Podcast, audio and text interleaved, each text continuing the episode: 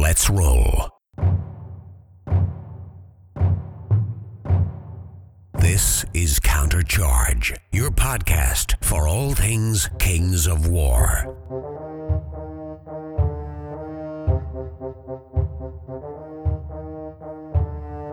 Join your hosts, Mark Zielinski, Jeremy Duval, and Rob Fanouf as they delve into the world of Mantica and bring you in depth coverage of all things Kings of War.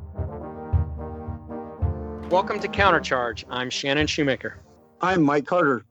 Uh, Mark Zelinsky. And I'm Rob Fanouf, and we're super excited tonight because we've collected a small, a small subset of the OG Kings of War crowd. We were playing Kings of War before it was cool. Yes, in the early days, for sure. First few years at Adepticon and Gen Con. You probably heard we got Michael Carter, uh, the TO that run has ran pretty much every event known under the sun, and, and Shannon Shoemaker, who ran last year's Adepticon. Uh, then you got me and Mark. So we're really excited to bring this to you tonight. Before we get there, let's chat about some hobby updates. Shannon, I mean, obviously, every time I see you, you have a new army. So what is the army of the month now? Yeah, I'm working on some Allmantic Basileans for TNT is the next event I'll be going to. And then through the rest of the year, I'm probably going to put projects on hold until I see what's coming for third edition and maybe just do a little more painting on my goblins or on a Basilean list I want to play before the formations get wiped out next year, I'm sure. Absolutely, or at least changed. Yeah. So, Mike, what about you? I know you're a prolific uh, painter as well. Well, I was spending the last six weeks painting up eight war bands for Gen Con and for Vanguard. Uh, glad to be got to get that done. Just picked up the new uh, Undead set now again for Vanguard for them, so I'm going to get them uh, painted up to replace the Dungeon Saga version that I had done for that. And then I may look into actually finally getting some Hellboy painted. New Vanguard Undead are amazing. Yeah, they are really slick. It seems like every time they come out with a new release for Vanguard, it's even better than the last one, uh, which is a good thing from a marketing standpoint. It's bad for my wallet. Yeah, if they can push the new Goblin look across the full range for Kings of War, I might have to go back and redo my Goblins and actually put 30 or 40 guys on a Horde base. Are you a preferred model count guy? Uh, I'm fine with it now, but I usually end up, I know my Goblins, I, I used um, testudos, so uh, it's kind of big blobs of shields and goblin faces to take up space because I didn't feel like painting 40, 30 or 40 of the old goblins. That's the horde tax, though, right? You gonna play horde army?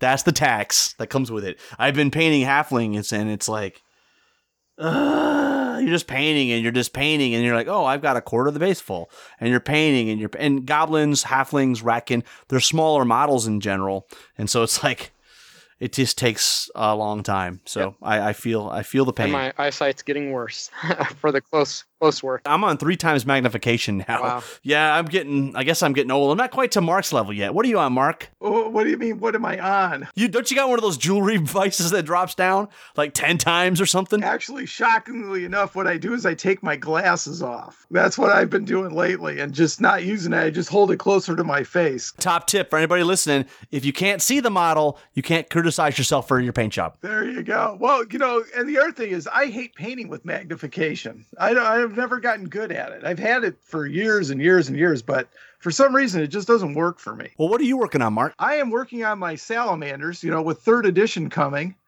It's like, well, what kind of army do you want to do? You don't know. So I kind of put that on hold. I was going to paint up the old uh, starter set with contrast paints, but with the drop of third edition, I put that on hold. So I am working on salamanders uh, for my Forces of Nature army, and I am working on experimenting with the contrast paints on some of the heavy, we- you know, the two-handed weapon guys. You know, it's actually not a bad result because I'm painting them red. So I used the Army uh, Painter Dragon Red, and then I gave him a red wash from Army Painter, and then I gave him a, a light dry uh, brush of like a, a orange, a bright orange, and um, yeah, it doesn't look too bad. But you know, the contrast paints not a bad substitution for it. So, but uh, I still get the blotchiness and stuff like that. So I'm still playing with it. But so I'm planning on finishing them for my forces of nature, and then kind of slowly pick through the uh, releases for third ed because it's kind of refreshing. This time around, I have absolutely no idea what's going on with this release.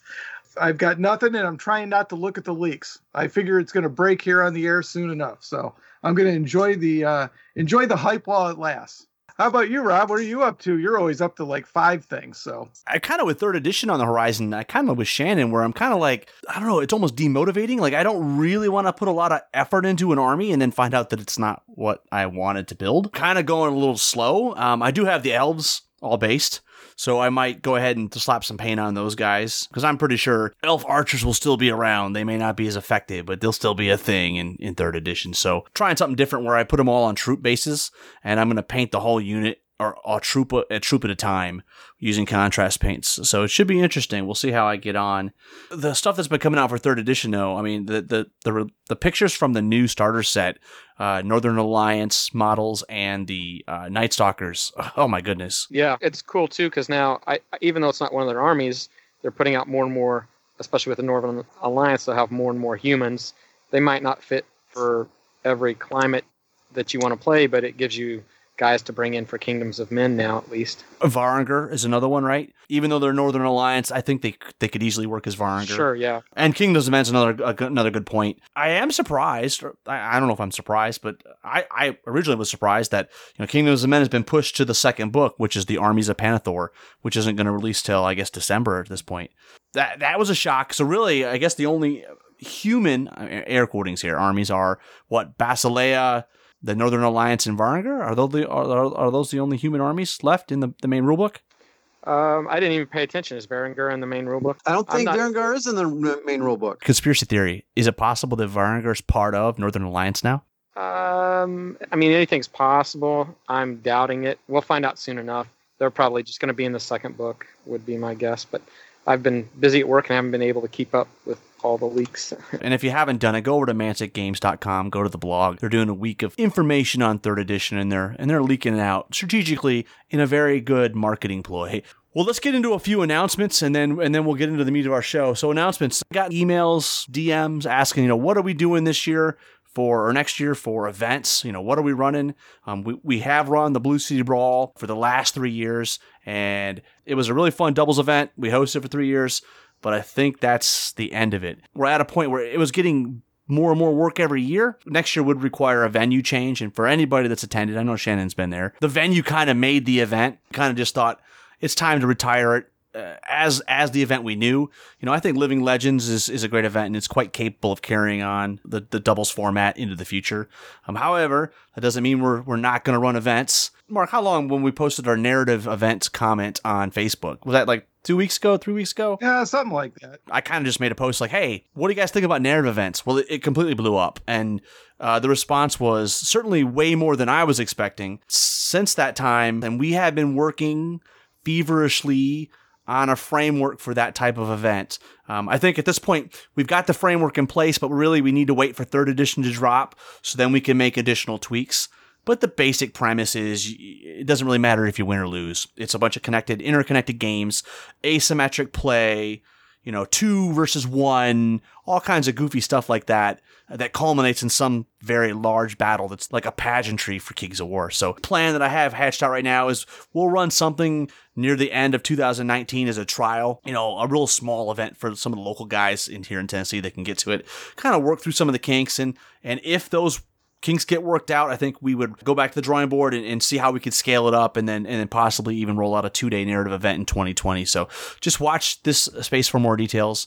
Uh, next topic I wanted to mention is the Kings of War forums are back. You know, Mantic killed the, the, forums back in the day because, well, honestly, they weren't being used that much. But there was quite a few people that were lamenting the loss of the forums. With Facebook being in the news as, as they are, you know, I think there's some people that are looking for alternatives to have this kind of um, group community discussion. And so Fred from the Giant Dwarf podcast has jumped in and answered your call. The new site is the Kings of War forum. Uh, can be found at kowforum.com. He does have a Patreon to help subsidize the hosting costs, which can be found at patreon.com slash KOW forum. I wanted to give a shout out to it. If you really want to get more of the details, go to episode 35 of the Giant Dwarf podcast, link in the show notes. Fred spends 15, 20 minutes breaking down kind of why they did it, how they did it, and where it's going to go. And I, I jumped on and made my profile. Hopefully it takes off. I don't know about you guys. Sometimes Facebook is really hard to communicate with because like I, I want to ask a question, but I know it's already been asked a hundred times, but there's really not a very good search function. So what are you guys' thoughts on forums in general? I'm old school. Uh, you know, I like I like written stuff anyway. I like the idea of forums just so you can go back, you can find things, you can refer somebody says, here's your answer, here's where it is. You don't have to answer the same question. You have to tell somebody where to find the best magnetic bases over and over and over again. But you know, I'm a little biased. I was actually one of the moderators on the old forums, and so I was uh, very very sad to see them go. So be interesting to see how these new ones work out.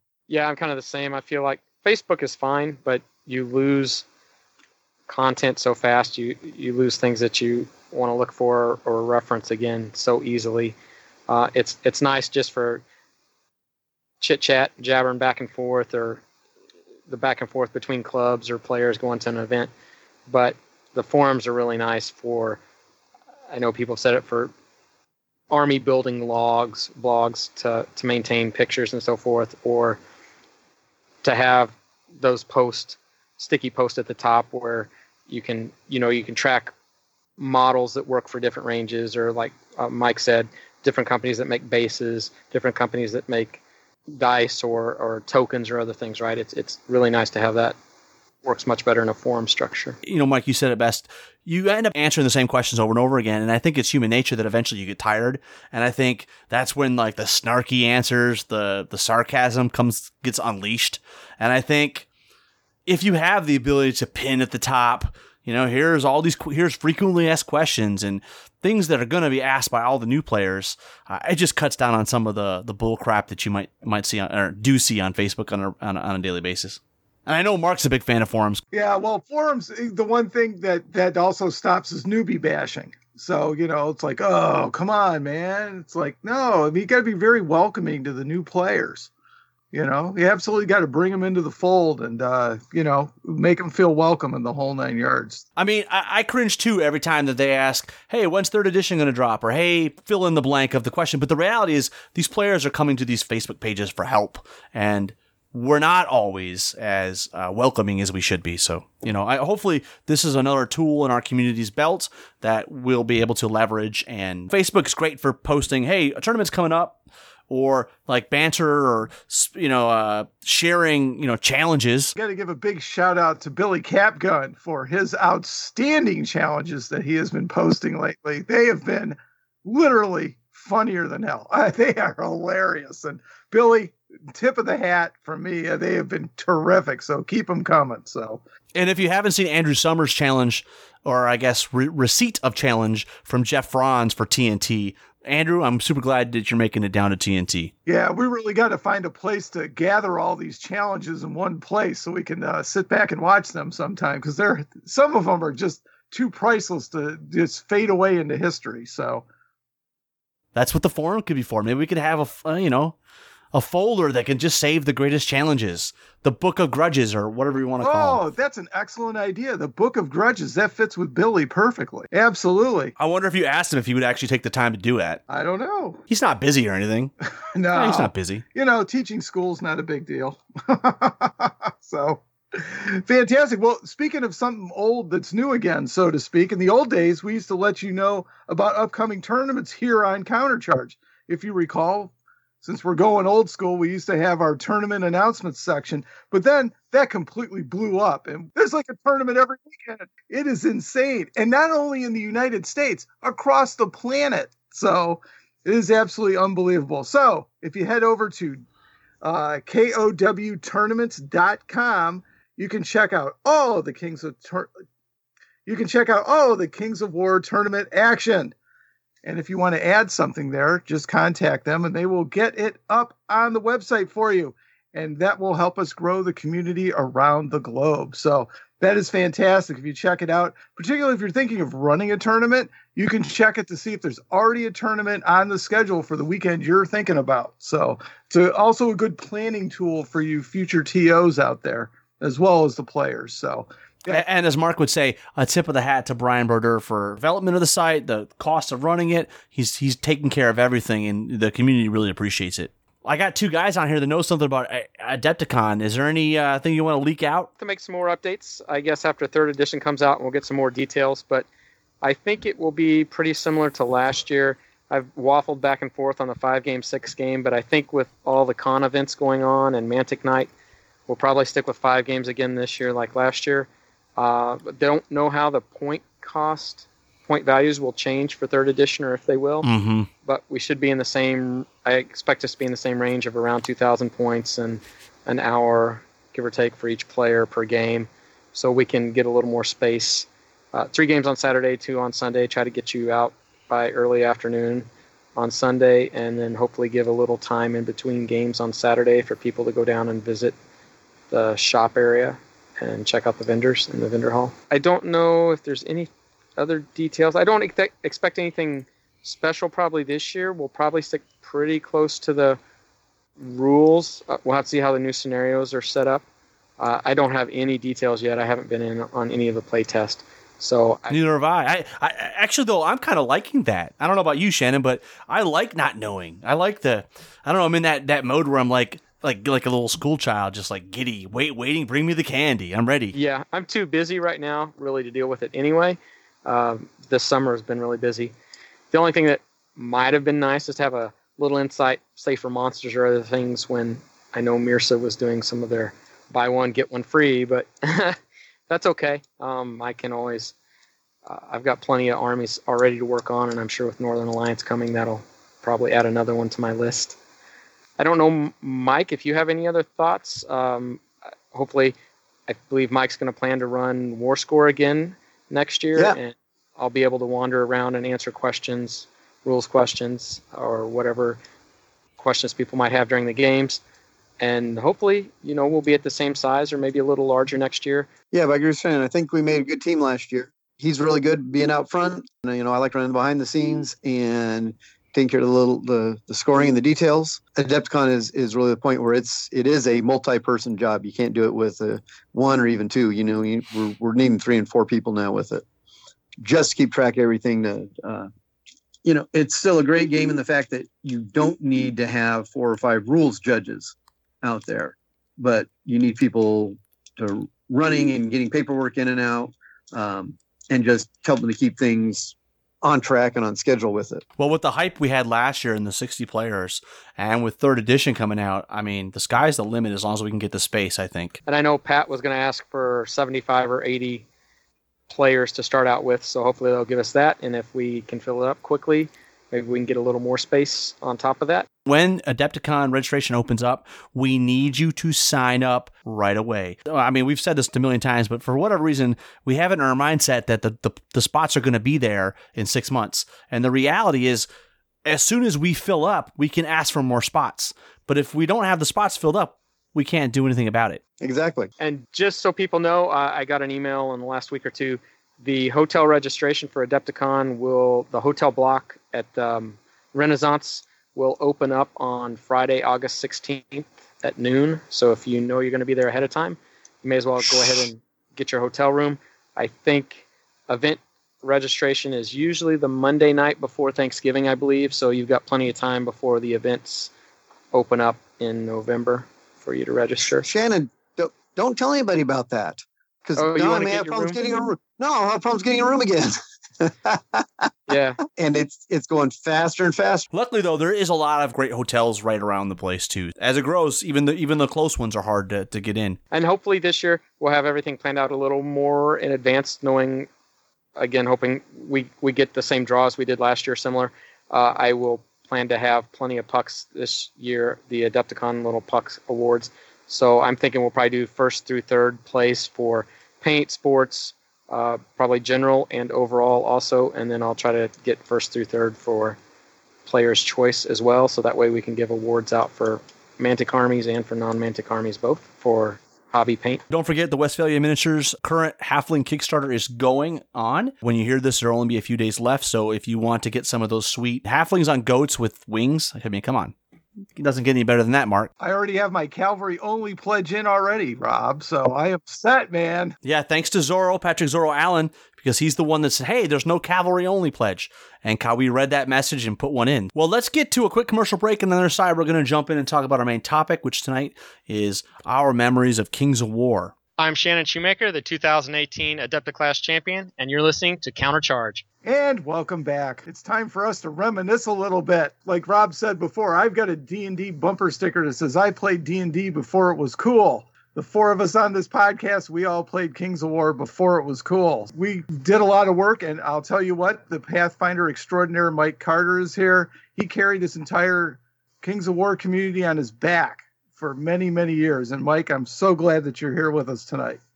Well, thank you very much. You know, it was fun back in the day and enjoyed doing that, going back and looking at some of my records from uh, when I got started. I mean, I guess everybody knows, but, you know, Mantic way back in the day, 2009, they came out with some models, right? They came out with their elves first, and they came out with some undead, and they didn't have any rules back then. They just were making models, like you know, and they even had. You guys remember those little? I don't remember remember them fondly, but I remember them. The nice little discs they had on the bottom. In fact, at uh, Gen Con this last weekend for Mantic Night, they were celebrating the fact it was their 10th anniversary of being at Gen Con. That's awesome. And if you went if you went to their Mantic night, you actually got a special glass that said Mantic Gen Con 10th anniversary. At some point, they decided, hey, we're gonna make make some rules, and you know we've had Alessio on. We, we all know the story. He basically said he can do it in eight pages, right? So they did eventually come out with an alpha and a beta. What are your guys' thoughts on memories on the alpha and the beta for uh, Kings of War? I had not started playing miniatures yet. I'll catch up with you guys when you get to first edition in 2012. Way behind then. I know I was I was not uh, around for the offer of the beta. What's funny is as much as I, you know, people have called me at times the Kings of War guy, yeah, and, and as much as I was promoting it, I also never played the alpha and beta. I remember getting the booklets. I remember buying my uh, well, they didn't even quite have the name Abyssal Dwarves when I first bought the box. They were called Chaos Dwarves with a K. Chaos Dwarves with a K. Yep, it was a starter, and they were voting on th- and they're trying to vote on names. And I bought one at Epicon. The next year, I bought another box because even back then with the booklets, I realized that big army box wasn't enough of the hybrid models to make any kind of decent units. And I was thinking about buying them to actually, you know, play them for Warhammer Chaos Dwarves because I'd always kind of liked the evil stunties. Uh, so I was trying to pick them up, but I never had played the game uh, when it was still with the booklets. Well, I did the alpha and beta. I remember screwing around with those um, off of Beast of War because I was really into Beast of War back then. Man, they were like that was their heyday, man. That was great. Oh, that was fantastic. The hype was fantastic, and you know, and it was a lot of fun dealing with that. Scratch that itch. I mean, you you you played a game fast, so it was a lot of fun. So, how about you, Rob? Unlike you, Mark, I didn't actually play in the alpha. I just did the beta, and I only played a, maybe two or three games. But it was enough to see that this this is awesome. In 2010, they came out with what they call the 2010 edition, and it was a 12 page. Uh, mine was color pamphlet that came in Mhorgoth's Revenge. Do you guys remember that starter? The the, the two player starter, Mhorgoth's Revenge? Oh yeah. So there was a company online that was selling them like I don't know, it was cheap. So I ended up buying 10 of them and I split the models. Uh, I kept the undead and I had my, my friend took the, the dwarves. And so there was a, like almost a hundred models in the box. It was crazy. You can never have enough zombies. Uh, but yeah, so this Mhorgoth's Revenge two player starter set had dwarves and undead. If they brought that back out today, I'd probably still buy it. There was a lot of bang for your buck there. Mark, you bought you bought that, I'm sure, right? At least one or two copies. I'm looking across the room. I see one, two, three, four copies of it over there. I think there were 110 models in the entire box. Yeah, about 65 undead, along with the dreaded Balefire Catapult, which was actually good in first edition, by the way. We're not to first edition yet. That's called foreshadowing. 2012 saw the release of first edition, which was a 143 page rulebook full color. I've got it in front of me. It's beautiful. It was it, it, was created via Kickstarter back in 2012, and I'm sure this is when you jumped on board, Shannon. I found them shortly before the Kickstarter, maybe a couple months before, is when I first picked up on Mantic. I had been looking around trying to figure out. Uh, I wanted to get into the tabletop gaming and trying to figure out what game I wanted to play. I tried Infinity and a game called Mercs and a couple others, and had looked at 40k as well. And then I saw they were getting ready. Somewhere I saw they were getting ready to do the Kickstarter for Mantic, and I'd started checking their stuff out around that time. So I was definitely in on that first Kickstarter. And I know Mike, you were as well. Oh yeah, um, gone in heavy on that. I, I well, uh, not as bad as I've later done, but I only spent about two fifty on that first one. I was right there with you. I think I did 235. Uh, but I do remember July 25th. I remember getting. Did you guys remember getting the PDF of that first rule book? It was so awesome. I, I was like, oh, so so good. Uh, and then obviously, I, I don't remember exactly if if the shipment from the Kickstarter. I'm not sure when it came in. I, I want to say November, but I could be off. Um, and I'm not sure if it was split up. I know I couldn't. I wanted to get an army together, kind of for Adepticon, but I didn't have a chance. I think I wanted to play ogres first, and those may have come in a little later. I'm not sure. They only had a few armies in the book. They had dwarves, elves, kingdoms of men, abyssal dwarves, goblins, orcs, twilight kin, and undead. That was it. Yeah, but remember the the Kickstarter was great because they promised us a whole bunch of new stuff coming out that they Yeah. were funding. Yeah, I remember the ogres were the big one, and Basileans was another new one of these new ones coming out. Yeah, and didn't they release the Basilean? That came out in the book. Basilean Legacy. That's it. That's it. That came out through the Kickstarter as well. Yes, they had that was introducing the Basileans, the forces of nature, and the forces of the abyss. And Yeah. I- and back back then, the abyssals had a whopping two pages in that book, and they weren't anything like they are now. I'm looking at the zombie page and I'm reminiscing.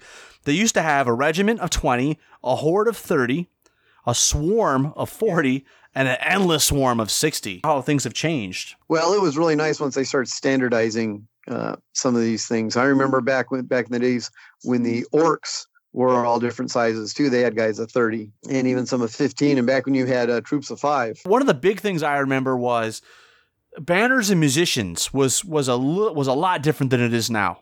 war games all build off other war games. Some will say they all steal ideas from each other, but everybody does it. Uh, you get good ideas from one, using another one, and then your new edition builds on those guys' ideas and back and forth with it. So there were some things I got from there, and you used to actually uh, be able to purchase standards and musicians for your armies uh, and for for your individual units, where a standard would uh, were minus one on your opponent's nerve check, but if you had a, a musician in your attacking unit, they gave you plus one on your nerve check. So if the attacker had a musician and the defender had a standard, they cancel each other out.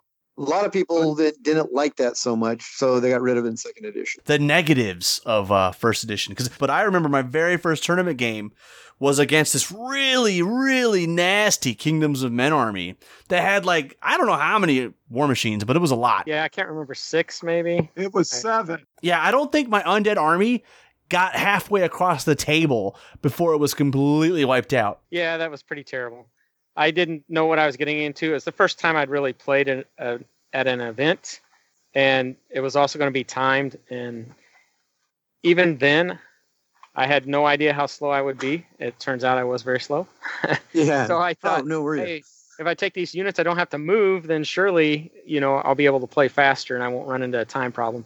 Because, like I say, I hadn't I hadn't played any miniature games really before that, so it was a new experience for me, and I just figured that would make the make it go faster. But I didn't know how any of the units really work together, so I can't remember. I just had a bunch of shield wall and polearm blocks, I think, with the war machines back behind them, probably.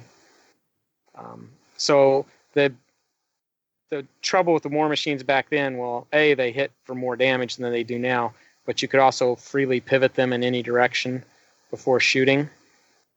So you could, right? If somebody wasn't in your arc of sight, had made sure they stayed out of your arc of sight, you could still, before you shot, you could pivot around and, and put any unit you wanted into your arc of sight. So that made war machines a lot, uh, a lot tougher to deal with back in first edition.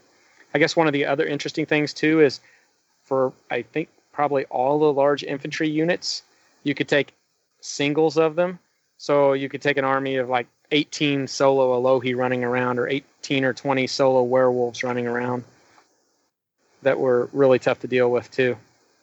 The thing I thing I remember was we just had one spell, Zap. Yes. so for everybody that's complaining about there's not enough variety in the spells, trust me, we've come a long way. Well, no, back then, remember, you st- if you played undead, you had Dark Surge, and you and you did, and we did have heal available, uh, but that was mainly the undead used that too. Uh, but yeah, the attack spell that was just zap. And in fact, when they came out with, I believe it was in Kings and Legends, that they said, okay, let's give some variations on zap.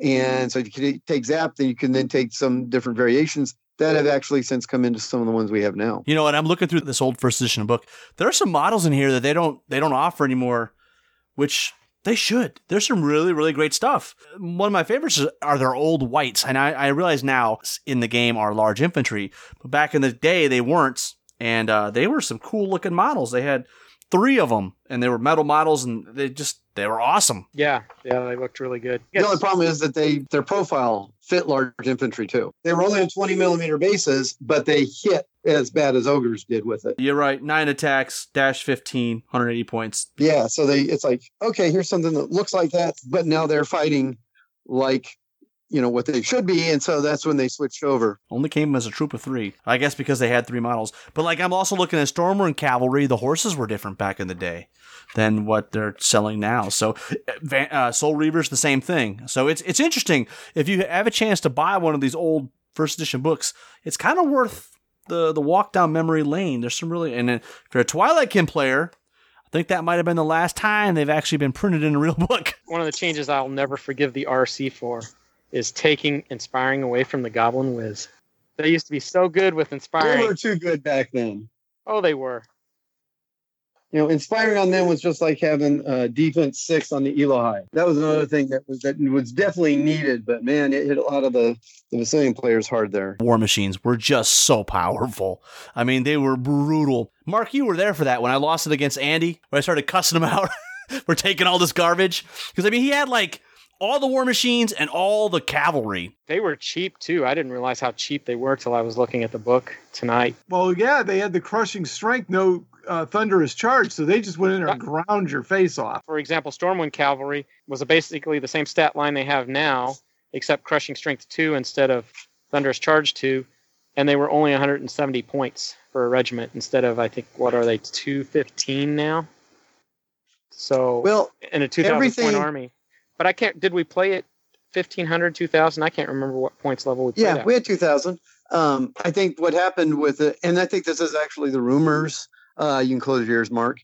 If you like, the rumors are that, like from first to second edition, for second to third, a lot of points are going up, and that's what happened in first to second edition. A lot of the point values went up as they were balancing Yeah. things out. It was a good time, though. I, I really, I really did enjoy first edition because it felt like um, I had gotten in on the ground floor. When we went to a tournament, like those first few tournaments, we're, and we're going to chat about those tournaments in a minute, but when we went to those first few tournaments, there was a small crew of us that were playing and like we were all kind of on the same page. Of course, you know, I think Shannon figured out the puzzle a little bit faster than the rest of us.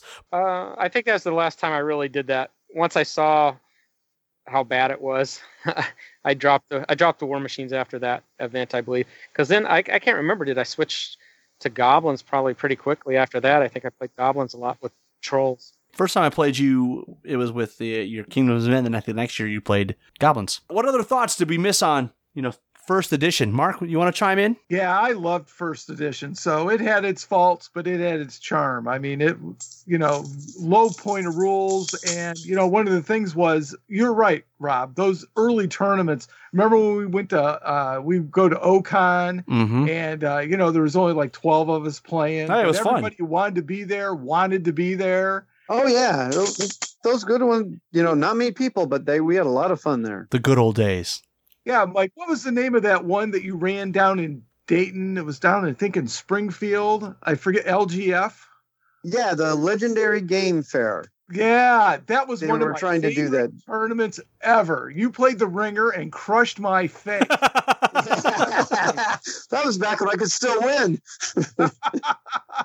but I'll tell you what, Mike brewed the best beer I have ever tasted at a tournament. So uh, he compensated me for that loss, but that was some terrific beer. And uh, that was such a good time. That really was. We all got together for the picture and, you know, it was just a, so much fun. And it was a Warhammer tournament. Kyle and I just came down to play Kings of War, and then we left. so, but uh, oh, that that was probably my uh, well, yeah, that one and the first Ocon when we played a thousand point Kings of War, and I brought my Twilight Kin. That was, I think, those are my top two. Uh, well, no, I've got more memories, but we're going to talk about those. I first edition for me was a lot of fun, and I I really liked it. It was a you know, it was good to be on the ground floor. And uh you know, it was just and we got all those supplement books and it was just a cool time to be a, a Mantic fan. So which is kind of how uh, Mantic Radio came about. Fast forward a few years, 2015 saw the release of second edition, uh, which again was a Kickstarter, and that Kickstarter went bonkers. It ended up creating a 207 page rulebook uh, in 2015. But this time I was more reserved. I, you know, I think I only spent 145 bucks. I got the book and an Abyssal Army. I remember. But if I recall correctly, you went a little crazy. Yes, I went a little nuts. I was all in on Kings of War, as you heard. I loved first edition. So when second edition came out, I was all excited, went all in. Um, and I didn't have that big of a pledge. I was probably in for a couple hundred bucks, something like that. And I was really eyeing that $850 Ultimate Tyrant pledge. And my wife looked at me and said, It's your Christmas present. Go for it. So I ended up with the Ultimate Tyrant pledge plus probably a couple extra hundred dollars worth of add on. So I was just short of a grand uh, going Was that in. the painted pledge?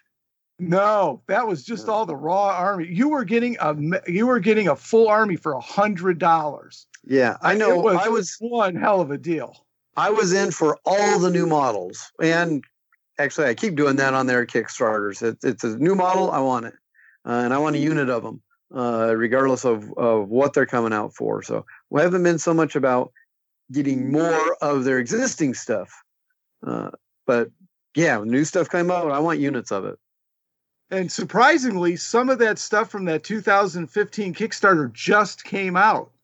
Uh, like the uh, bolt thrower for the Basileans, that just got released. That was one of the models we got back in 2015 with the Kickstarter. So That That, that was the last thing from the Kickstarter to be released. I was Goes gonna back to 2012 and the Twilight Kin. They actually funded the Dark Knights. And if you bought them through the Kickstarter, you got a, you know, I I got a troop of Dark Knights from them that are actually in my Twilight Kin demo army. They were never released until a couple of years ago when they announced the Abyssal Horsemen for the Abyss. And anybody who remembers is those are the Twilight Kin Dark Knights, rebranded and now officially released for the Force of the Abyss instead of Twilight Kin. Absolutely, yeah, mine have mine have purple capes. So Yes, so do my. Well, of course, Twilight Yeah. Kin. Yeah, they're purple. yeah, but I really I went bananas on that. I remember taking all the pictures for Twitter and posting up all the pictures, and I was doing my unboxings, and oh, it was such a good time. Hordes and hordes of plastic. I am still working through it, by the way. So, but, um, yeah, I'm looking at the pile right now, so it's terrific. It, there was so much plastic goodness, you know. But I'm looking through that, and it's like you know, the dwarfs and stuff like that. I've already got a ton of those guys, so I never really got into those as much. But that's where my ogre army came from, was from that, and uh, working at that's where my forces of nature that I'm painting right now. That came all from there. So, uh, but yeah, that was great. I, I really enjoyed that Kickstarter. It was a lot of fun. And uh, surprisingly, the Kings of War Kickstarters were not really big hitters for Mantic. You know what though? I I would say from the beginning, they always demonstrated a good competency for Kickstarter. Whether that was, I guess it was Chris Palmer, I think that ran them back in the day. They were really well executed. They had all their stretch goals pretty well laid out. They had good communication, and they did deliver. Uh, unlike some Kickstarters that never deliver. they were always good. They focused on this is the product, and I do believe that they that for all their Kickstarters, they've laid out everything in advance. There's none of the you know while it may sound like oh this is a surprise and we know it's like no every stretch goal they knew what they're what they know what they're doing they know what their plan is. They're not adding a whole lot of extra crap that's not related to it. Uh, I've heard of so many Kickstarters that we can get the product out, but trying to get the T-shirts and the dolls and this and that and and things are what's killing them. Mm-hmm. Uh, for me, And go ahead. and Mantic doesn't do that anymore. It's like this is all straight related to the product we want, and we're not going to reveal them to you. But and that's why some of them have got to the point where, yeah, we're done.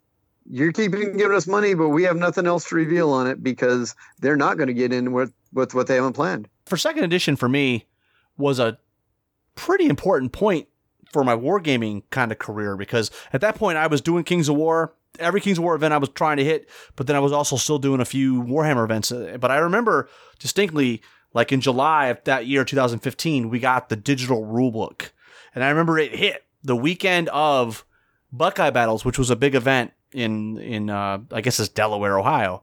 And I remember sitting there. Uh, Mark, you were there that year, weren't you? Yes, I was there. We ran demo game. We didn't have any army, so we're like, well, we'll just bust out these dwarves and these undead, and we'll just we'll just try to teach you. And I remember it was uh, Kenny Law was there. I mean, just a whole bunch of people. Um, some of some are still in in the King's War community. Some are playing other games. But I remember that that was kind of the defining moment for me. Was like, okay. I, I'm I'm done with Warhammer at this point. I distinctly got to the, the passage about countercharge, and I was like, wait a minute. So all those games in first edition where they were kicking me out my teeth in and I couldn't do anything about it because they would hit me and they would move around me and they'd hit me and it, I had I had a way to respond now. I could just countercharge. And I was so excited. You know, Buckeye Battles was like after that, I only had one other fantasy tournament. That was Rock Wars in 2015, and I had already paid for it that was it for me. I don't know about uh, you, Mark, but that was the last of Warhammer for me. Yeah, I'm not quite sure when my last Warhammer tournament was, to be honest with you. I, I'd have to think about that. You know, I know we played at Ocon and uh, Buckeye Battles, but yeah, I, I don't remember. So, I mean, it, we, you know, I was just always into Kings of War from the beginning. So, you know, the greatest joy for me was seeing people actually go, Kings of War is cool. I'm going to play that and that was the big thing for me. It was finally you know like justification for my obsession with the game uh, you know and stuff like that. And finally i didn't have to play warhammer anymore. So, you know i think i came in third from the bottom that year at buckeye. So but uh, colin colin did better than i did that year. But uh, yeah i mean warhammer was fun but i don't know. Kings of war just you know i like the multi bases and i just it's a lot more casual a lot more fun and a lot uh, cleaner rule set, and that's what I really appreciated about it. So the barrier for entry for a casual player is lower with Kings of War, right? You could potentially not play that many games, but you come back to the table, the game's not that complicated. You can have a basic understanding. Now, granted, you, you might lose some games, but with Warhammer, if you weren't up to date with the latest FAQ, you know, or the latest army book, you were probably going to lose. So second edition, though, you know, thinking about it though, you know, I, I have a lot of negative emotions around first edition, you know, uh, with some of the some of the broken stuff. But I think second edition, they really did a good job of fixing a lot of those issues. And obviously, with the three Clash of Kings books that we got in 2017, 18, and 19, they were able to annually just tweak the game and keep it fresh. So, what are your thoughts on second edition? One of the things that the strengths that I got out of that was uh, the public playtesting they did that they had, you know, they opened the full um, uh, for what four months, five months uh, playtesting of the base thing, and then when they did Uncharted Empires, they did it again. I remember coming back from Origins, I was exhausted, and checked my email, and there was the army list for Ratkin. And I'm suddenly running downstairs, digging out the Skaven I never finished, never finished painting to figure out a list to try to play them with it. Uh, and uh, was real excited about that. I'm actually a little concerned on third edition. I know they've got some really sharp playtesters out there. Um, I, I, know who a few of them are, in fact, um, but it's it's not a public one, and that there's a little bit that that worries me on that because it doesn't have that that broad of feedback you were getting from it from all over on it. Yeah, the more playtesters you have, the better it's going to be, right? Yeah. Now, and and some of them, you know, weren't always great playtesters with it, and some people just got in there to complain. Oh, I hate this. Well, have you tried it? No, I know it's no, it's wrong. Well, no, get out there and try it, and at least the current playtesters are ones that do a lot of games and can try all the options for it.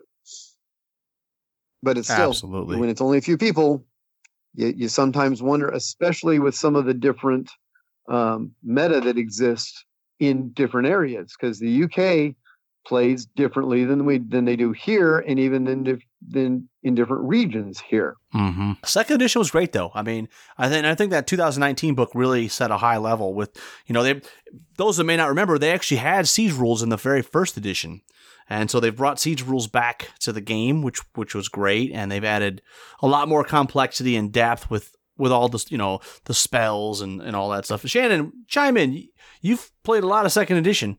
Uh, second edition was a huge improvement over first. I think uh, they cleaned up a lot of a lot of issues, obviously, and I think the game was a lot more enjoyable.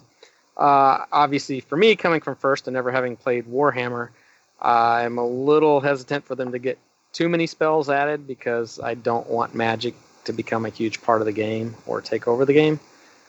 So far, it hasn't been too bad, but I know it's it's tough to get some of it. It seems like every year one or two spells have slipped through. I know we had the Blood Boil year. This year it looks like it may be Blizzard, which actually started off pretty reasonably, uh, but nobody took it. And then I know even a couple um, guys had asked me my opinion on uh, Blizzard, and I thought, yeah, D6 won't be a problem, right? And then I played against it and realized, okay, yeah, it's the average isn't a problem, but as soon as you skew high rolls a couple of turns in a row, it becomes a problem. So uh, hopefully they'll watch out for that. Uh, I just wouldn't want to see spells taking over the role of, of units. I know shooting being a problem for some people maybe, but I'd still rather see that damage coming from a unit of archers or mounted archers than from a single mage. And for those that have never played Warhammer, you know, eighth edition you know, I, I would define it well, there's a lot of things you could define it about, but like the big spells, you know, the very like we would call you six dice monkey, where you're just trying to roll as many dice as possible. Because if you roll two sixes, it was it was cast with irresistible force, and you literally could delete a unit. You know, purple sun hits a unit of ogres, you're not going to have any ogres left. They're they're going to be dead. Of course, your mage may die too, but and plus your mage may die too. But you know, I'll take the trade off. Yeah, I can kill a legion of ogres. Uh, but you know, I think uh, you know, historically, I, I, when I look back on the various editions of Warhammer, it was in some regards hero hammer, right? Heroes were integrated into the units and were really there as protectors of the units, whereas you know, and they were the combat beasts and stuff. And uh, in Kings of War, I've always appreciated that they were more of I don't want to call them accessory, but they're they're they're more of a support role. Yes, there's been some exceptions that maybe have slipped through the cracks, but in general, the the heroes aren't going to win you the game um, by themselves. Which in Warhammer, if you had the right characters, you absolutely could win the game, regardless of what troops and units you took. So. Um, yeah, I'm right there with you. I hope they don't go overboard. I think it's difficult because, you know, on one hand, you want to have a more narrative game that has a lot of characterful of decisions to make, right? But when, and on the other hand, and, and, on the other side of that, you obviously want a tournament game which is well balanced. And sometimes those are mutually exclusive. And so if you swing the pendulum too far to, you know, loads and loads of spells, those are just too many variables that you have to balance. And it just uh, becomes unwieldy and, and you end up with uh, Warhammer, which, you know, Warhammer, uh, how many spells, Mark? Mike, you guys chime in. Um, hundred spells? I don't remember. It was a lot. You had eight. You had the what eight, eight wars eight with six spells each, and then each faction had another like six spells they could take. So, yeah, you know, if you weren't, and you mentioned before, if you weren't up not only on all the the FAQs, but you had to be up in all the army books to even know what somebody was throwing at you. Uh, and it was it was just getting ridiculous there. And I, I know that people used to talk used to call fifth edition uh, Hero Hammer, uh, and I think they were getting back to that point again. Well, I can I remember playing Bill Robertson, and he was playing Nurgle, and he was throwing these spells. I'm like, what the hell are these spells? I never heard of them before. And you're right, Mike. I mean, you had to be on top of everything, and then they had the spell cards and all that kind of stuff, and oh, it was out of control. It really, and that's the one big. I share that fear with Shannon uh, you know, we saw that one little uh, clip from third edition today in the release. It says, spell, uh, what is it, Tiers of Magic or Caster Tiers to be in a future supplement. Not in this book, but in a future supplement. It's like I'm optimistic about that because potentially you could use that rule if you had all the the the spellcasters in a tier system. You could have the really strong spells only be used by the higher tiered models. So you could prevent the spamming of some of the more potent spells because you can't take it on the cheap tier, you know, the cheap Ratkin guys. I think they know what they're doing and they know that we don't want them to mess it up. They don't want to mess it up. Great. Let's add a little bit more character, but let's keep Kings of War what makes Kings of War great, which is units of troops. I want units of troops to be the deciding factor in the game, not spells, not war machines. And they already introduced this, if you realize that with uh, COC 19 was the fact that they had the legendary spells. And so if you look at that, that's already a tier system on it. And I think that really helped correct a lot of the issues because I've never liked Blood Boil, but it's it's a good spell and it's nasty when you have one. When you suddenly now have four and five of them, that's when it's completely broken. I think part of the thing that maybe Mantic didn't get their head around is that, you know, when you open it up to the tournament scene, let's be honest, there's a lot of guys in our scene that don't have a lot of self restraint. You know, you've got to make the puzzle harder. It's the stacking and the skew sometimes, right? And I get it because Nick ran the numbers a lot with Blood Boil, and I know he argued the other side of it on the forums a lot. But so the average doesn't look bad, but the problem is when you have three of them, okay, the first guy does X amount of wounds, the next guy does X plus one, the next guy does X plus two, then you're looking at a lot of stuff stacking up. And it, I know some people have had the same issue with uh, the the multipliers that you get out of magic items, right? So for a horde that's already got good stats, and then you put a magic item on it at 25 points, it gets a lot more value out of it than that same magic item would be on a, different, say, a regiment in another army, or even a horde in another army that doesn't have the same level of stats. For example, elite on uh, Soul Reavers or uh, Mounted Sons of Korgan is just going to be so much better than elite on Revenant Cavalry, for example, where no one will ever put it there, but but nonetheless, you run into those those multipliers. Well, and I think I've already seen some stuff, and I think even some of the pages had implied this that they've started to leak out that they're now going to scale the cost of a lot of these magic items. Yes, I think that's so that too. if you want, yep. yeah, if you want on a horde, it's going to cost you fifty point. You know, a troop's going to cost you twenty. A regiment may cost you twenty five. A horde's going to cost you forty points for the same thing and that really helps to balance yeah. that out. Yeah, because there were a lot of items you would never take on a regiment because they were just the multiplier was so much more on a horde. If you were going to take that item, you took a horde with it. This will allow people to take items on different sized units uh, without. It'll be more balanced or whatever, right? You'll be more likely to see them on, on lower priced units that aren't getting the maximum out of a, a an item that has just one price. Or they're just costing more on the bigger units. So you know, it's a you know where now it's a 25 point item regardless of who you put it on. It's a 25 point on a regiment, but it's 40 point item on a horde. And that can help control that a bit too. Can only take one of them now. I mean, can you take one at each level, or is it just one? And if you put it on a regiment, too bad you can't have it on the horde. You see anything about that yet? I've not seen anything about that. And again, I you know this is I've heard a little bit about this, and then um, it, part of it was seeing the thing about the abyssal imps, and it was on one of the pages there, and they cost different depending on the size of the unit you were adding them to. Well, let's keep rolling. Uh, so obviously, 2015 was a big year. That was kind of the the big shot in the arm for us. We got 2015, the second edition, but we're on the cusp of 2019's third edition, 400 page rulebook, sometime in October. And the biggest thing, and, and I, I gotta I gotta tip tip of the hat, as they say, to Mantic. No Kickstarter. I think that's that's a sign of where we are as a community that they don't need a Kickstarter. I you know I think if they did go back to that well again, I know I'm already kind of I'm had a lot of Kickstarter fatigue at this point, and so I don't know. What are you guys thinking about? You know, we touched a little bit about third edition, but um, how excited are you for the new rulebook? I can't wait for October 18th. Yeah, it'll be great. Um, I'm not necessarily a huge fluff guy, but having 200 pages of history and, and whatever else is going on will be fun to read just to see what the background is for some of the armies and different regions of the world. And I suppose they'll take us out well beyond just the Mantica region now into the rest of Pannithor. Maybe not all of it, but the, I'm sure they're going to reveal much wider parts of the world. So it will be a it will be an interesting read, um, and excited to see it. Shannon's not as excited, but like Shannon, uh, you know, 200 pages of fluff is cool because I, I am the fluff guy. So I'm excited about that. And I have a lot of faith in the rules committee, in particular, a couple members of the rules committee, not to screw this up. So I'm excited to see what they come up with. And we've already talked about the differences between first and second edition.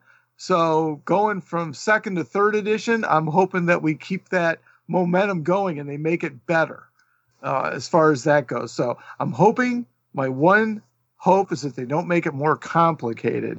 I just want it better. So, and they did, and they did that successfully with the uh, annual updates that they had come out. Um, it really made the game better. It gave everybody a shot in the arm, and you know, it's probably time for third edition. You know, after uh, some update books, they need to incorporate all those erratas and points changes and everything else in the game, and uh, really get it going. So I'm excited to see it. It's going to be fun. I, I do.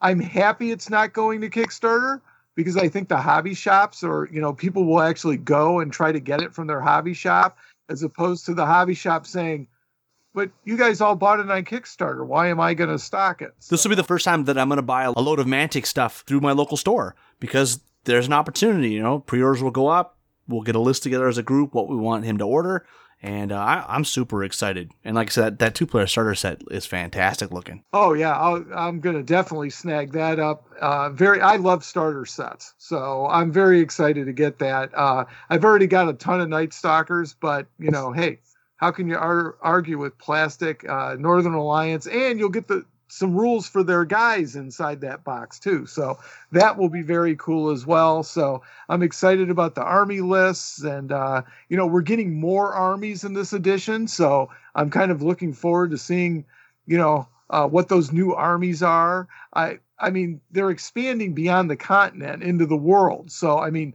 the world has got to come up with a heck of a lot more than five armies. So it's going to be very interesting to see what they do with the whole thing. So that's what I'm excited about, and I'm hoping the game's a good one.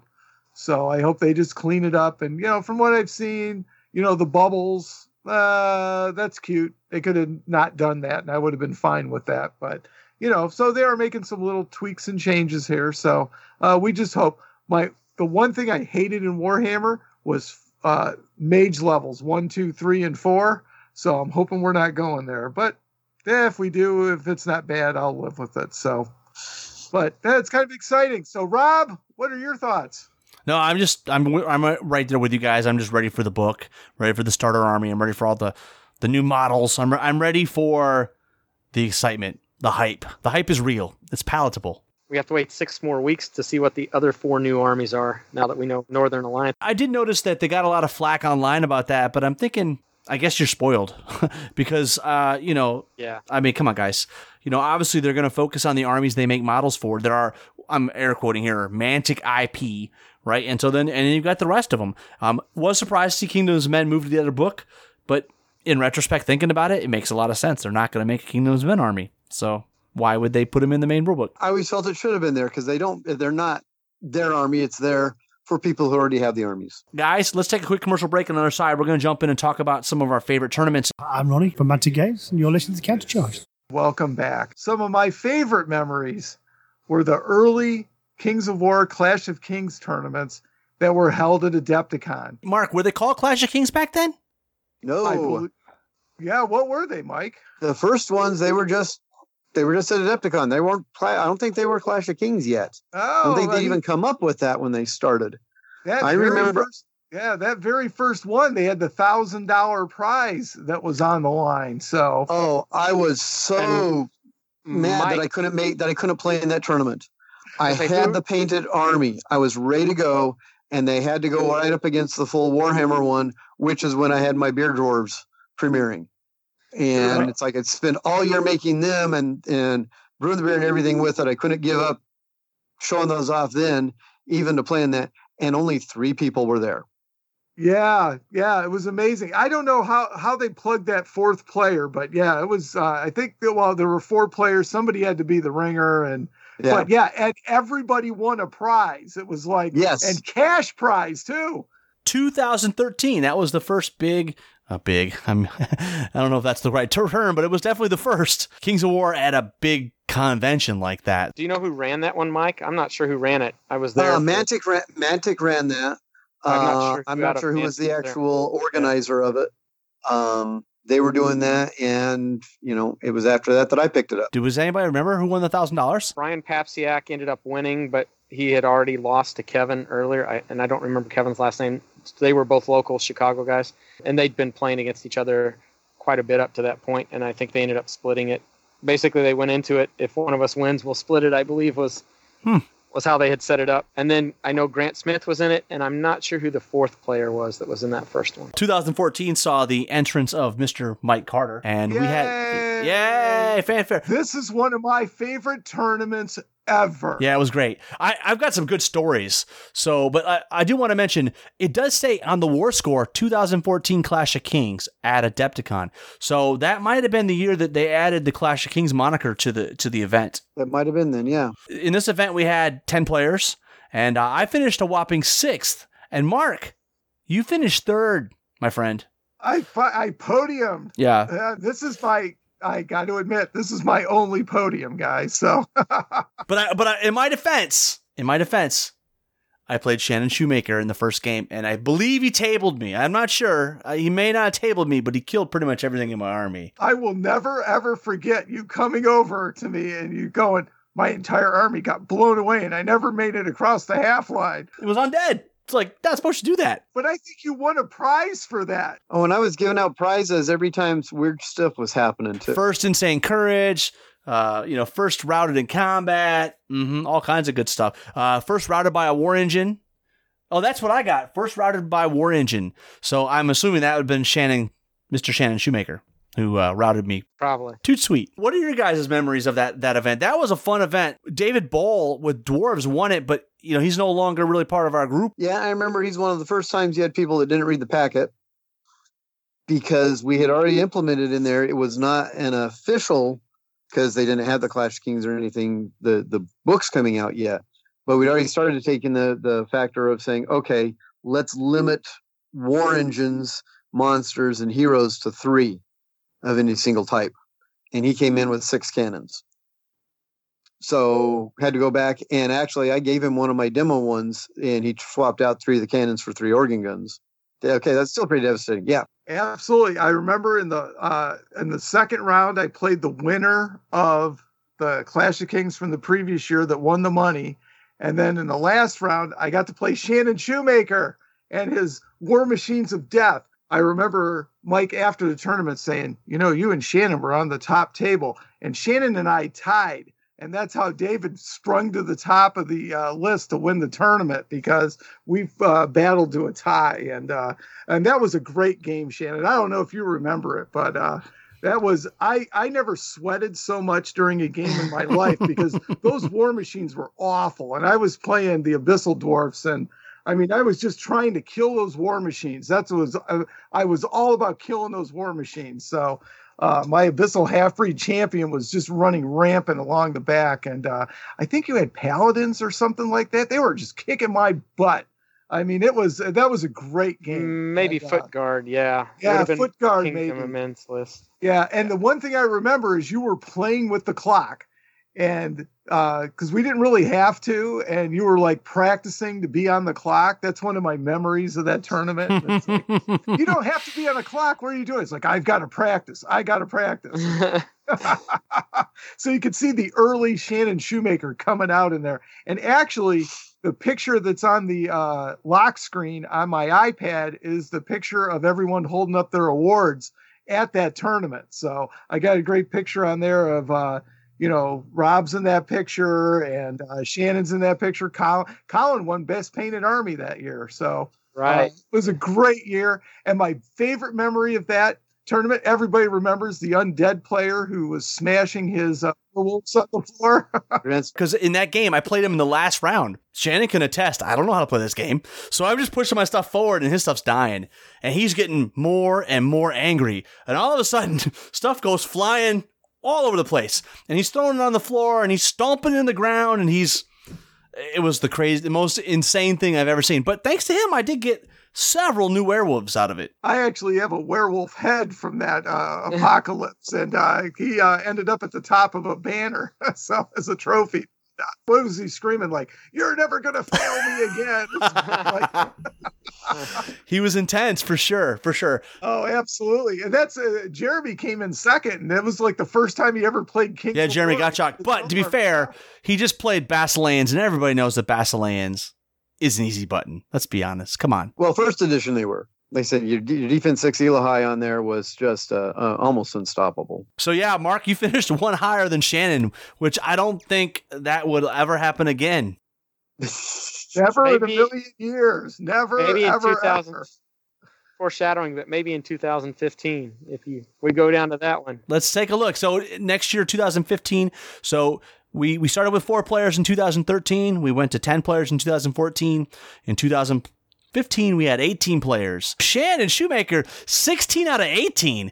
You know, here's what I'm looking at, and I remember now. I'm almost positive you had goblins and you had a hard time not clocking out. That's what I think happened. Yeah, I can't remember the uh, first game. I played Bill and I Foreman, who's local, and I think that might have been around a draw, or maybe a draw with me just a little bit up on attrition. I can't remember. And then the second game, I know I lost, and then I've wiped it from my memory. But you said I timed out against you in the third game, so I think you was... did, or it was really close. I'm not sure. I, I, I you know, I finished uh, ninth out of 18 right there at the countercharger spot. I'm consistent. Mark, where are you on this list? I don't even see Mark. No, I'm not on that list. So I don't know what happened, you know. So you know me, I'm not a big fan. I think did we have more games or was it just three games again? So I like those one day. That year. Yeah, I like those one day three games. I don't know what I was doing in 2015. I have to go back and look. So if it was a Kylie year, then I wouldn't have played for sure. So I do see that Kara Brown won the event, and our buddy Andrew Sherman came in second with his uh, Kina's men list. So was 2015 the year he played Ronnie?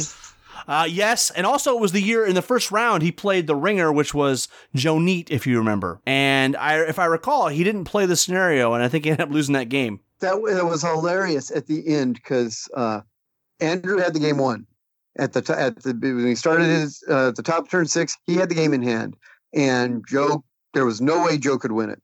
He knew it. But Joe then threw out this unit of ogres just accidentally in charge range of one of Andrew's units. and, you know, just just right out there. And Andrew's like, kill him, kill him. Rushed off the objective with his unit to go kill these ogres. And then suddenly looked at it and it was a draw. Mm-mm-mm-mm. Because he pulled him off the objective, and all Andrew had to do was not go for the bait. And for a couple of years there, we call that being Sherman. Absolutely. You, you got too excited about you want to kill somebody, and lost. You know, you weren't paying attention to the objectives, and watch Joni pull him off and pull the draw out of a out of a loss on that by just tempting him, and he couldn't resist that temptation. Yeah, that was hilarious. Awesome. That was a great event. Uh, and then in 2016, wow, 35 players, and that was won by Corey Reynolds. And Shannon, this is the year you got good. You uh, you finished second place. Yep, something about the Warhammer players coming over. I guess I got got better that year. Because in 2015, the event was held before the second edition book was out. So 2015, we still were playing first edition, but 2016, we got a real second edition. At that point, they had already killed fantasy you know, AOS was a thing, and many people flocked to Kings of War as as a replacement for ranks and flanks. And what are your guys' memories of that event? That's the one that I first remember several of the games that I played. That was a really fun event. Um, it was a big deal. I guess I had gone up to Wapaka in January. I think Wapaka's in January, so I had played against Chris up there. Uh, I'm not sure any of the other guys uh, I played against Chris and Todd Warren up there, but Todd was local, so I already knew him. Um, Chris Kapsner. But then at Adepticon, of course, there's going to be a much bigger event and a lot of Warhammer refugees coming over. So I know there was a little bit of back and forth between, I think, a little bit of back and forth between the old first edition Kings of War players and then the um, Warhammer players coming over to see a little rivalry, maybe right to see who was better with years of experience, so forth, at playing the game. So I guess Corey proved the Warhammer guys were better because he took it we, down. And that was the year we moved to two days at Adepticon okay, as yep, well. Yep, six games. But it was a lot of fun. And I played John Carter uh, on the top table last day, and we drew. And then that's when Corey Reynolds jumped us into first. That was the second. Yeah, it was the second year John went and was on the top table and couldn't pull it out at Adepticon. He did that several times. And then in 2017, we had 28 players. Uh, Eric Trowbridge won, and then I see Shannon Shoemaker second place again. What's going on, man? Are you just you're just a second place guy? Second place was my my hangout, I guess. Uh, I did play Eric in that one. Good game. Uh, terrain. We were using some huge hills. I don't think they were Mike's hills. They were Adepticon hills, and the scenario we played with dominate. The hills were around the middle, so it was a kind of a mess to get our units into the dominate circle in that game. But uh, yeah, it was a lot of fun, and I think that was the first year I played. Maybe the first time even I'd played Jesse Cornwell. I'm not sure, and I know we played back to back years at Adepticon, so that was a lot of fun too. And I remember at least two or three of those games as well. Um, different uh, game against Eric, game against Jesse, game against Kyle, and and Michelle that I played that year. And then in 2018, we we had 24 players, and this was your year, Shannon. You finally broke through. Yeah, yeah. Eric didn't come back that year, so I guess that was my opportunity to to get through. And again, you finished one higher than Jesse because I see in 2017 he was in third place, right behind you at second. And this one you finished first, and he finished second. So I don't know why he wasn't first at Adepticon 2019. We'll have to follow up on that one. 2019 though, what a what a jump! 61 players. I mean, that's guys, that's that's a lot. That's that's moving up there, going from 24 to 61. Um, and and I imagine 2020 is going to be even bigger because I mean I, I think with third edition, I think there's going to be a lot of hype. And at this point now, you've really got Mantic finally pushing it. Was in 19 was that they said yes, we need to start advertising. We need to start pushing the event. We need to give a big, you know, they weren't going to give a thousand dollars again, but let's give some big prize with the uh, uh, trip to the UK. Community really got behind it as well, and I think made a concerted effort to say, look, let's give Mantic something back. We're gonna we're gonna make Adepticon a thing, and, I think I'm I'm excited about what the future holds. Also, they'd made they'd uh, kind of come into a agreement with the Masters because up until then there was kind of this thing of which is the championship because Mantic claimed Adepticon was the championship. Of course, Masters was saying Masters was the championship. And finally, Ronnie came out on this and says, no, look at it like golf. You have the Invitational, which is the Masters, and you have the Open, which is Adepticon. They're both championships, but they're different. And I think they finally, that everybody accepted that. And now people are saying, yes, we want to use that. And it's a good part of the Masters scoring, and it's important to do not as um, not competing against the Masters with it.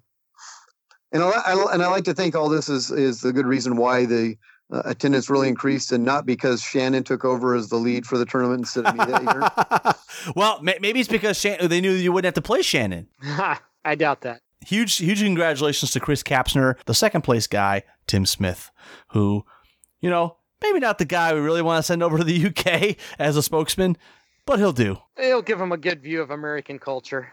I don't know who we could send who would do a better job of that. That's true. Well, you know, it's a lot better than sending the guy who's uh, finished in third place to the UK. For sure. We didn't want uh, Nick to win a ticket back to the Yeah, Nick Williams, he get a ticket back. so, so Nick, and then uh, because Tim took the uh, slot with the best Mantic army, that let our own Jeremy Duval slide into third place at Adepticon. So, And of course, you can never let Keith hear the end of losing to Herd with elves in the final round. So I just have to drop that in.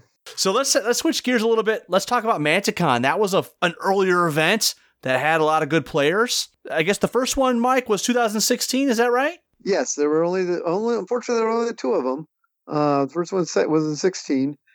Yeah, I'd gone to, and what had, had happened is I talked to Gavin, uh, run into Gavin at NashCon when I was running the event there because I seem to remember somebody from Tennessee kept bugging me, come down, come run, run event first at NashCon, come run even at NashCon. I did, and he didn't play in it. And NashCon would have been, you know, uh, Memorial Day, so we hadn't gotten second edition out yet. I don't think.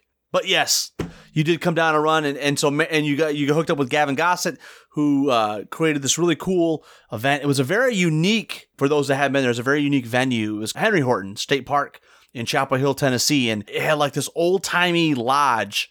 And we just, it was a grand old time. You know, it was it was a really really fun event, and believe it or not, it was the only event I've ever won in my life. Yeah, it was a great time. We had 29 players, and uh, we did follow up in the second year. I can't remember how many players we had in the second year. 38. Yeah, got even bigger. Uh, and yeah, worked real good. And of course, you remember the old cry when you rolled uh, Snake Eyes. Hip hip, you suck. You suck. and everybody, everybody got the the uh, uh, Mantic buck, Manticon bucks for it. Gavin is a master tournament promoter and stuff, and if you haven't met him, he's he's a hoot to be around. He's gregarious and he's just his, his smile is infectious. So it's kind of weird because a lot of our events are kind of you know two three years and then they kind of phase out for something new. Well, it's Manticon is one of those things that it suffered from the success of the whole system with it because what was going on it was it went over three days, but was not really because really all you had to do was play on Saturday. You get by and just be on Saturday. Uh, the Friday night game didn't you you actually could get rid of one score on one game. So the Friday night game didn't have to count, and the Sunday game didn't have to count for anything with it. Uh, in fact, the next year we can get all the awards on Saturday. Then the next year, what what happened the next year is suddenly the Southeast said we've got too many tournaments for masters, so we've got to cut back on some, and they dropped it from being a masters qualifier. And a month to go on it, we only had like 16 people signed up, and we had to cancel it. And then Mantic wanted the name, so they negotiated for the name, but then they could never find a weekend for a tournament. I know in those early days we were a a victim of our own success because in the early days we were just like, hey, you run a tournament, you can be a qualifier. And every Tom, Dick, and Harry was like, oh, I have a 12 person event. I'm going to be a qualifier. And so it was like, oh, I don't know, 16 events or something like that that previous year. So, and I think now we're between eight and 10 in the, in the Southeast. So it's, it's sort of stabilized. Just uh, something that I know um, your listeners probably don't know because it was just decided on. Uh, actually, Origins and both Gen Con have now suffered that same fate. That we, uh, I had to talk with Ronnie on Saturday night and we're not going to be running the big Kings of War tournament at Gen Con anymore. It's hard, right? Uh, it's so many people. It's there's so many other tournaments you can go to. Yep. And you don't have all the overhead of trying to get to the big convention yep. with it. Yep. And things on it. So we're going to go back to it's going to be more about demos and teaching and bringing people in who aren't playing the game rather than oh try to get you know handfuls of the experienced players in come here instead of oh, the three other tournaments are going on that weekend within the same within a drive. I think that's a sign of Kings of War 2 is that there's not a lot of events part of a convention. A lot of them are, you know, standalone Kings of War events. So one final event I wanted to touch on is the U.S. Masters. It's obviously holds a special place with a lot of players. Uh, it, the organization and the event itself were the, the, it goes well before Kings of War back in the days of Warhammer. But for Kings of War purposes, it started in 2017. Shannon, I know you were there. I know Mike, Mike, you were there too, right? I was there the first two years. Yeah, I actually was a mercenary the first year. Amazingly enough, we had a great time in 2017 in Nashville. We held it just outside Nashville in a town called Murfreesboro. Huge thanks to my co-conspirators Keith Randall and Todd Perkins, and all all the guys from Memphis that came and helped me. Billy with paint judging, and Devlin and Price for doing the scorekeeping. It was uh, nerve wracking because you're like you got 64 players coming in, and for those that don't know the history, we actually had a venue change last minute where we originally were going to hold it in Atlanta and things just went foobar and we had we had to call an audible. We ended up taking collections for a few players that were were out for some cash on their tickets because they had to change their tickets and but I'm just real glad looking back on it everything worked out really well and it kind of set the stage for going forward with Kings of War. And then Chris Kapsner and team, Grant Federer, Mike Carter, Michael Perloff. But a lot of people helped. But in Chicago, that was also a really great time. Um, again, all 64 players showed up, which was awesome. And then finally, this last year, 2019, we held it in San Antonio, Texas. Mark Cox and Ryan did an amazing job. You know, thanks to everybody that came down and helped. But the thing that that encapsulates the Masters for me is yes, it is it is an invitational, right? So each region selects their players however they want to select them. But every year, even if we have to use mercenaries, we've filled all the spots and everybody shows up. I have never been to an event where you have 64 players signed up and all 64 players show up. Part of it is we got lucky with some of the weather because obviously in February when we hold the Masters, it can be dicey. And again, we're going to upstate New York in 2020. There's going to be the potential for for weather related issues. But knock on wood, we've had three bang out years where everybody showed up, everybody had a great time, and for a room that was supposed to be overly, you know, like the the best of the best, the best, man, those were some of the friendliest, most sporting games, you know, uh, that I've seen. And Shannon, why don't you talk? You've been to all three. All three were have been a great time. Obviously, the first year was um, a new experience for me, so I was pretty nervous on that year going down there and, and trying to play against people from all over the country, just from the playing aspect. But Nashville was wonderful uh, city to host it. The weather was beautiful. We got to go downtown on Saturday night, um, and obviously downtown Nashville is a great, great place to hang out, great place to go eat. And with temperatures in I don't know the six upper 60s maybe or 70s even that year, it was fantastic. Um, just to hang out and socialize with people after the games. And then obviously Chicago, like you mentioned, weather was good again. We did the pizza dinner there, so everyone for the most part just hung around the hotel. And again, we had a good night of socializing after the games. Well, and thanks to you for doing that because every year we've added a little wrinkle to it. Going to Chicago, they said one of the things we didn't do a good enough job, I don't think, was keeping everybody together. You, you arranged a big pizza dinner and it was amazing, right? You know, and, and this year, going into 2020, the big thing we're adding is that we've got a, we've got a side event. So people that aren't going to be there invited to play in the Masters can come and play Kings of War in the same venue as the rest of the Masters, and it's going to be. I mean, whether you're either event you play in, it's going to be an amazing time. Yeah, and so I'm looking forward to that to see how it how it all comes off and how well it goes. Uh, I'm curious to see you know how many people will come in for the side event as well hopefully we'll have good weather again, so it'll make it easier for people to get in, and it'll be a good time. I imagine for the most part, people will probably stay in this time in the hotel. There should be plenty of stuff to do on site. I think plenty of restaurants. Uh, there's not as much stuff around. Like last year, we had the Riverwalk. Nashville, you had downtown. We won't have the same draws, I don't think, outside the venue. So Saturday night should be a lot of fun, hanging out with people, getting to see and talk with all the other players from different regions. Well, doesn't it have a casino? It does. Yeah, so that's going to keep a lot of people in there. In fact, my wife may be interested in a, a coming up just because that's some place for her to hang out. You know, I don't, I don't know what the over under is, but I think the side event could be just as big as the Masters. I think it's a possibility. it's really surprised me at how many people have started going and saying, I want to go to the Masters, even though I'm not playing in it. And um, just, I'm not sure we ever had that with Warhammer with it, of people wanting to go to watch it, to hang mm-hmm. out, just to be around people with it. And that's why they decided to open up the side event on it.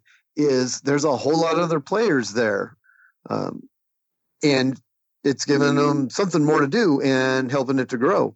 They they talked it sometimes about having it at Adepticon, and I'm like, you don't do an invitational at a huge public tournament, at a huge public convention. That's not a good idea but I'm wondering how much this is going to start turning into its own bigger thing if this keeps up. I think at this point we've established a pretty good track record. This is our fourth year, so I'm confident of the future. However, you know, obviously every year we learn something new and we grow and we continue to grow and grow and grow. So thanks for coming on and reminiscing.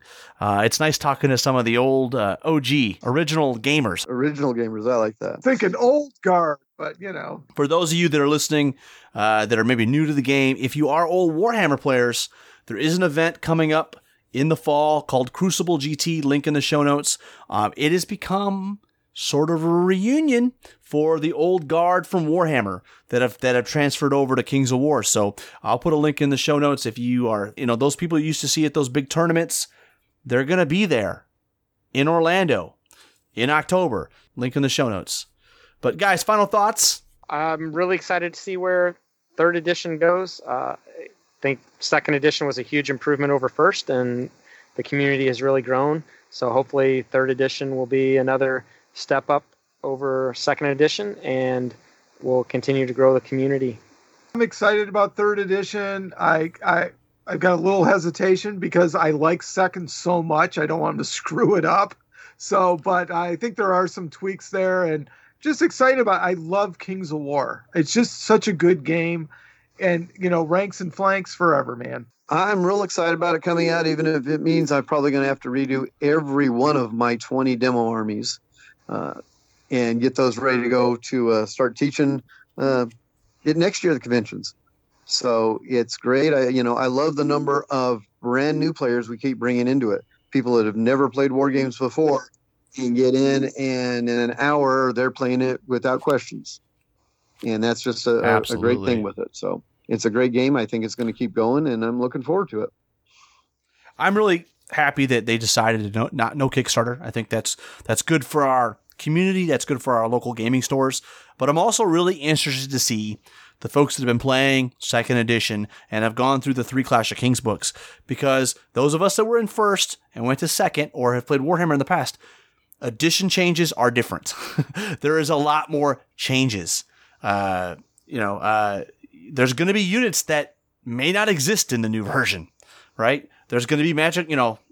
So I I'm kind of excited to to, to see all the changes, but I'm also uh, interested to watch from the sidelines some of the some of the veteran second edition players who have not been through an edition change before to see how they handle it because there's going to be an opportunity. I'm going to call it a Shannon Shoemaker type opportunity to solve that puzzle quick and figure out what you know what what the what the correct scheme is uh, and there'll be a window where, you know, Mike, they don't have enough playtesters, maybe. Maybe something slips through and there's an opportunity for exploitation. People smarter than me will figure it out faster, probably. Yeah, I'll be curious to see how it changes the game up, right? We've had different metas over the last three or four years with the Clash books, and this will be a even bigger, like as you mentioned, much bigger change. So it'll be interesting to see how it shakes things up, and if we do get a rollover at the top of, of the players who are doing well consistently. Well, those are good words to take us out by. And until next time, keep countercharging. Thanks for listening. And we'll see you next time on Countercharge.